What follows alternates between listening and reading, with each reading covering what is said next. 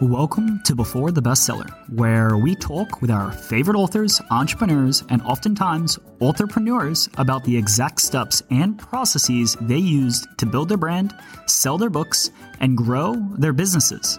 I'm excited to have you on board for this episode.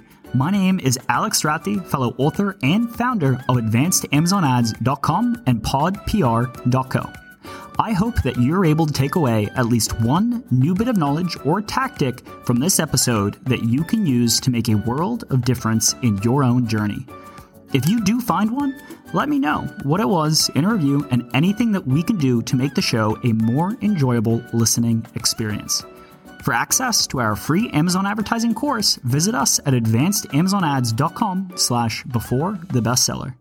In this episode of The How, we talk about how John retired at 32 with his books, how he's built his YouTube channel to over 200,000 subscribers, and how he's now using his latest book, Self Confidence for Men, as a lead generation tool for his Bulldog Mindset courses. It's great to hear from people who have actually accomplished such great things, but what I try to focus on in these uh, these how episodes is really exactly what steps over what time frame John took to get where he is today.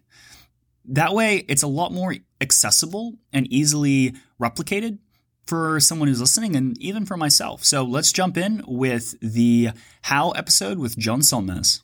From each one gives people some background on your story. I do want to jump into the marketing, the building of your communities, but I have one quick question. I do hmm. love, uh, really quick for the audience, I do love your kind of take on you retired at 33 and you were miserable. Why were you miserable and what did you figure out? Yeah. So it was kind of interesting because ever since I was young, I, my whole goal in life was I wanted to retire young so I could just have the time to do what I wanted to do, to mostly play video games and, you know, just hang out on the beach or whatever, drink Mai Tais on the beach. And so I worked really hard to do that, right? I started investing in real estate when I was 19, I bought my first house and started buying these properties. And I had this plan. It was, it wasn't the best plan, but it was the plan that I had with no guidance or mentorship was I just knew if I bought a property every year that in 15 years, at least I would be retired. Uh, because I could, you know, the value would go up and I could sell the first one and, you know, leapfrog my, my way up. And so I, you know, I started executing on that plan. And then you know, and I accelerated the plan actually accidentally by creating the business, right? Because the business, I was like, oh wow, you know, I remember doing my first launch of my first digital product to the list, and I only had like 3,500 people on the list, but I made like $25,000 in a weekend. And I was like, okay, this is something, you know, this is this is something else. Uh, then I was doing the Pluralsight courses, had some income coming in there, so I accelerated my my real estate plan, and I got to this point where you know I, I hit the point where I could quit my job and, and, retire. And my plan was just to do nothing. In fact, I, I took a trip out to Hawaii and I lived there for, for two months and I was just miserable. And I couldn't figure out why. It's like, you know, when you got everything that, that you wanted. And there were kind of two components to this that I discovered, which is that anytime that you have like a major goal in life and you reach that goal, you're going to be disappointed because you now lost focus. Like you had this thing you're driving to, and now your life it became the meaning for your life and now you lost meaning and so that's what happens i lost this meaning because my whole i spent years and years trying to become financially free and to retire young and i did it and now what do i do? Now now like now what what is my it's it's not about playing video games and having your time and it's about drive and focus and, and moving in a direction. So i realized that the problem that i had is that my goals were what i what i wanted to get instead of what i wanted to become. And then i had to make that mental shift. And i realized that goals are just are just you know stakes that you put in the ground in order to move you in the direction that you want to go in life. There, it's not about the goal. It's not about the thing that you get. It's about who you become in that process and so then i was able to make new goals because before it didn't make sense to make new goals because it's like okay we'll already hit what i was trying to do so so you know what's We're good. now enjoy it right? video games. you should otherwise you're not going to enjoy your life but but then i when i made that mindset shift i was like okay so let me set a goal. That's where I started running marathons. Actually, after that point, I was like, well, what's the point? The point is, is that if I can run 26.2 miles, I'm going to become tougher. I'm going to become stronger. And that's what my objective is, is, is to keep on doing that. So my business goal, why, why make more money? So that I can become better, so I can uh, become smarter and, and, better at business and, and the, the enjoyment of improving myself and, and taking on these challenges. And that's really what it became. And, and that's what I, you know, had that big insight was that, okay, if you just get what you want in life, you're going to be miserable, right? That's, that's not, not the the point. The point is is that you're constantly growing and developing. That's what makes happiness. And you know, Tony Robbins talks about this all the time. He says, if you're not uh, growing, you're dying. Right. And that's so true. And I didn't realize that in life until I got to that point. And a lot of people think I'm crazy. Like, no, no, I, I would be happy in your position. I, but it's, it's, you know, it's not true. Like you, you wouldn't be happy, uh, you know, because you have to be constantly growing and moving in a direction. Otherwise, you know, just like a shark, if it doesn't stop, if it stops swimming, it, it dies. It, same thing with us. Yeah, yeah. I remember you saying you felt hopeless, and now that you you know you have other goals to pursue, and you know it's about you becoming who you're becoming. Um, I just thought that was a great piece. So even for myself personally, uh, so now I kind of want to talk about the marketing because everyone, a lot of the authors that you work with, they throw their book up on Amazon. They think, okay, that's it. Like I got my book. People are going to come running for the from the hills. You started out with, from what I've heard from you here uh, over the course of this episode, is you really started out with one audience and then you kept finding ways to serve that audience in, in other ways, and it grew. I want to dive into the specific specifics of it, but I mean, I'm assuming even the, the bulldog mentality still applies very heavily to that initial core set, uh, you know, of followers that you know you had. How did you get? Uh, a question I love to ask people who have built big followings is on your. We'll start with your blog. How did you get your first 100 subscribers?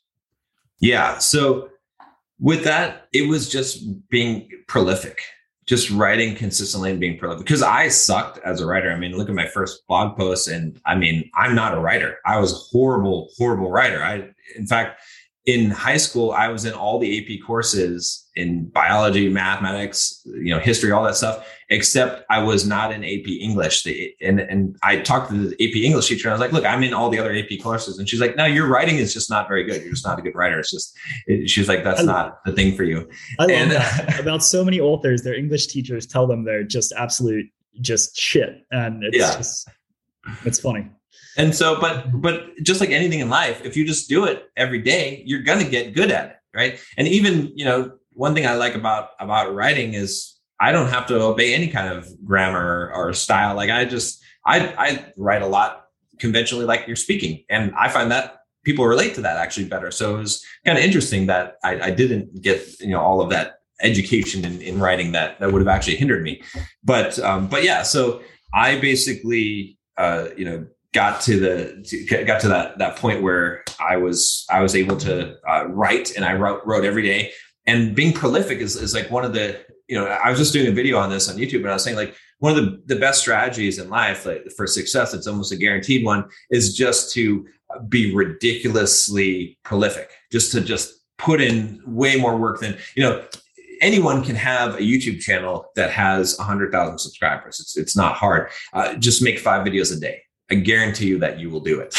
yeah. Okay. In, in, a year, you'll do it. Because if you, you, think about it, anyone who does five videos a day, heck, even spread it across five channels. So we have one video on every channel per day. And you might say, well, that's ridiculous. It's not ridiculous. You could definitely do that if you spent eight hours a day making videos. There, there's no question. You become so good at it as well that you're, you're going to, it's going to guarantee you success. So I, I think that's like this brute force method. And that's kind of what I did. And I didn't really know I was doing at the time. I was just like, okay, I'm committing to just writing these blog posts. And I kept on writing blog posts and writing, writing, writing. And I didn't focus on the the results, right? You have to kind of divorce yourself from the results. Instead, I just focus on the process because that's the thing is that's a secret to life. Is like if you if you realize that you know just like I said about this example, if you set out and said I'm going to make I'm going to have a hundred thousand subscribers on YouTube channel, and you you said okay I'm going to do five videos a day, and you start monitoring your progress over like two weeks, you would quit because you would say, it's not working.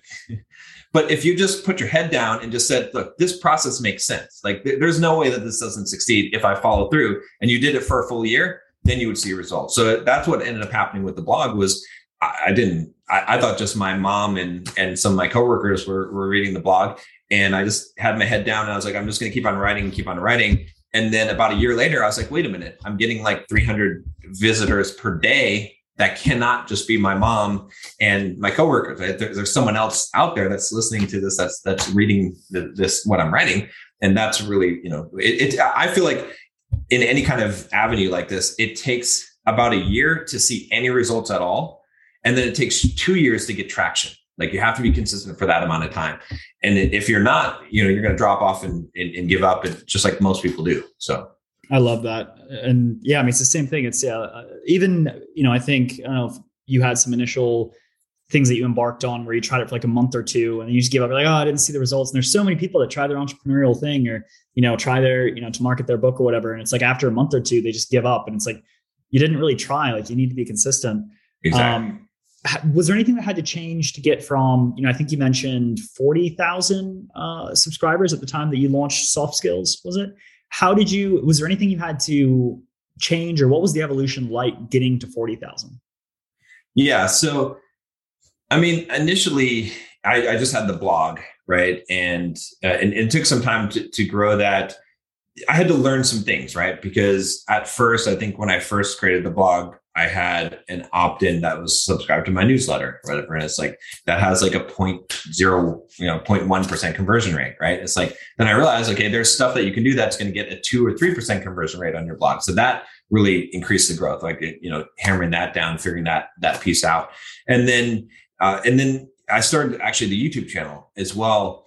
And at first, when I was doing the YouTube channel, I was doing like one video a week, and I was trying to be really cautious to be. I didn't want to offend anyone, so I'd be like, ah, you know, I kind of think I kind of think this, but you know, you might disagree with me, which is fine. But you know, and uh, and that's not that's not how you you create an audience. You create an audience by being polarizing, right? If you look at the world today, you know, as crazy as it is, it is completely polarized. And, there's all kinds of, of people that have, have created huge audiences being polarizing, but especially in politics. But that, that's what I found is that uh, so so what I started doing was I stopped holding back and I just started giving my opinion and, and being myself. And so I remember making this shift in YouTube was really where where the shift really started. And I started doing two videos a day uh, and three on Sundays because I, I, had this goal of, of hitting the 100,000 subscribers. I actually did what, what I was just saying is my, my plan was if I had 2,000 videos on the channel, I would have 100,000 subscribers because everyone that I knew that had 100 that had 2,000 videos had at least that many, right? So it was like, okay, I just have to do this. So I started making two videos a day and I started just talking about whatever I wanted and I started just talking about however I wanted. I, I went through this period of finding your voice, right? Where at one point I was making these videos and every other word was was f bomb. I was dropping profanities all over the place, right? Because I was like, I can do this, so I will do this, right? And then that was too extreme. And then I very you know, Vaynerchuk I, approach to videos. Uh, yeah, but before I was like, you know, too conservative, right? And so I found like you find your voice, you find the middle ground, and that carried over to my writing as well. And you know, I, I'm actually going to revise the complete software developer career guide because there's a lot of profanity in that because I was, you know, I was like, you know, but it sold really well. But now I'm, I'm like, okay, that's not exactly who I am anymore. It's not necessary yeah. at this point, but it was kind of necessary to find my voice. So I think a lot of it was just, you know, being willing to be polarizing and being willing to find your own voice and then, and then being prolific. That's, that's what was the thing that got me to uh, that, that su- super growth period. So that's the formula. Another last question I always like to ask authors are what is something that you did marketing for your book that you would recommend to others 10 times over? And then what is something that you can tell people right now, don't even waste your money on this. You won't get a return, you know, put your efforts elsewhere. I mean, the biggest thing I could say honestly is grow an audience first. I know some people have been successful writing books and then building an audience off of the book but it is so so difficult to do especially with everyone can put there's no bar to barrier to entry to write a book anymore. There used to be right? And then in that case you know back in the day maybe like 20 30 years ago if you got a book published and the only way to get it published was through a publishing company you're going to probably have some success on on on that because that's you know that was there was such a, a huge gatekeeper but anyone can write a book. So the problem is is not the book or the quality of the book and even to a degree the marketing uh, and uh, because you have to have an audience to market to right? So my, my advice is focus on building an audience first. Build enough of an audience so that when you sell that book you can get it on the rank uh, on the ranking on amazon because then it's more likely to get that organic exposure and, and stick there. So focus on that. And then the other thing i'd say about that is you know have an email list so that you can send out emails to people when you launch the book and have a kind of a plan with every launch that I do for a book, I, I, sort of have a formula for this where I'm prepping the list ahead of time. And then I like to send out a copy. I, I get a sort of a smaller group of people and I say, hey, uh, you know, if you want to get an early version of this book, you, and just join. You know, you click this link and you can join. You can become a, a beta reader of the book. The only thing I ask is that is two things. One, when it launches on launch day, buy the book. Okay, so you'll you'll pay for it then. Uh, and then and second, leave an honest review. Doesn't and, and again, I'd be real careful. Don't tell people to leave five star reviews, Don't because then you're, you're getting into dangerous territory. But yeah. but there's nothing Amazon can say if you if you tell people, hey, I'm leave an honest review right that's and, and, they purchase the book right because that's the other thing is i'm not just giving them a copy of the book you know i, I think that you might be able to get away with that but I'm, i want them to, to, purchase the book so that it goes up on the on the rankings on amazon as well but every book that i launch on the first day it has at least 50 to 100 reviews on it and most people are going to leave five star reviews in fact i don't want all five star reviews on no. book i really want you know, 90% five star and 10% one star. That's yeah. that's the ideal ratio if I could get that because I want someone to really give a scathing review for the book and then someone looks at that and they're like that's ridiculous. This guy's such a jerk, you know? And then they get all all pissed off and definitely buy the book. Yeah. You know, so yeah, that's great. Uh, and then one thing that you can tell people absolutely avoid: don't waste your money. You've tried this marketing in the past and it just hasn't worked. Um, let me see I I feel like well running ads like regular Facebook ads for for a book unless I, I feel like unless you have a funnel and you have or you have a series or something like that it's just it's really hard to make any money on Facebook if you're not selling a thousand dollar product if you're selling a book that's like ten dollars or twenty bucks and you're not even getting all of that it's just I, I don't know how you could possibly do it unless you have a back end funnel that you can you can track things with. So I think doing that kind of of marketing is just is just a waste. I think a lot of people think, okay, I'm going to do an ad, you know, and we're going to do this big launch for the book, but they're not tracking the the results of their of, of what they're doing, right? So when I did some of the bigger launches, I scheduled a bunch of podcast interviews. I had some people do some affiliate deals with their list right? I was sending emails to my list. I was doing some Amazon ads. All those things were kind of trackable uh, that that I could you know get the, the data from. So, um, so yeah, I, I, would I would say avoid kind of you know Facebook ads, expensive ads that you think are gonna you know it's it's not gonna work. That's very helpful. And your reviews clearly worked because there's uh, over 800 reviews for those listening on the Complete Software Developers Guide. So the review strategy definitely works. John Sonmez, it has been such a pleasure having you. All of this has been incredibly useful and actionable and looking forward to conti- uh, continue watching your journey and, and see what you get up to. Yeah, thanks, Alex. Appreciate it. Thank you for taking the time out of your day to listen in. I know this is just one of the hundred ways you could have spent this time. If it met the goal from the beginning of the episode or didn't, please leave me a review so I can continue to improve the show. Reviews also help us to bring on bigger and bigger authors and entrepreneurs with even better book marketing blueprints to share with us. That's all I have. Until next time.